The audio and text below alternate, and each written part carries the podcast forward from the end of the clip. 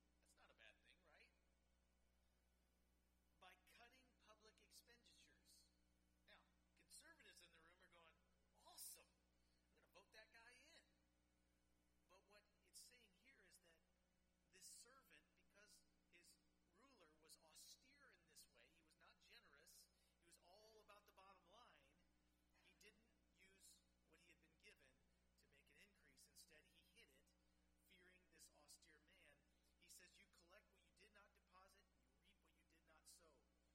Why then, says the nobleman, did you not put my money in the bank, that I may, that my com- at my coming I might have collected it with interest?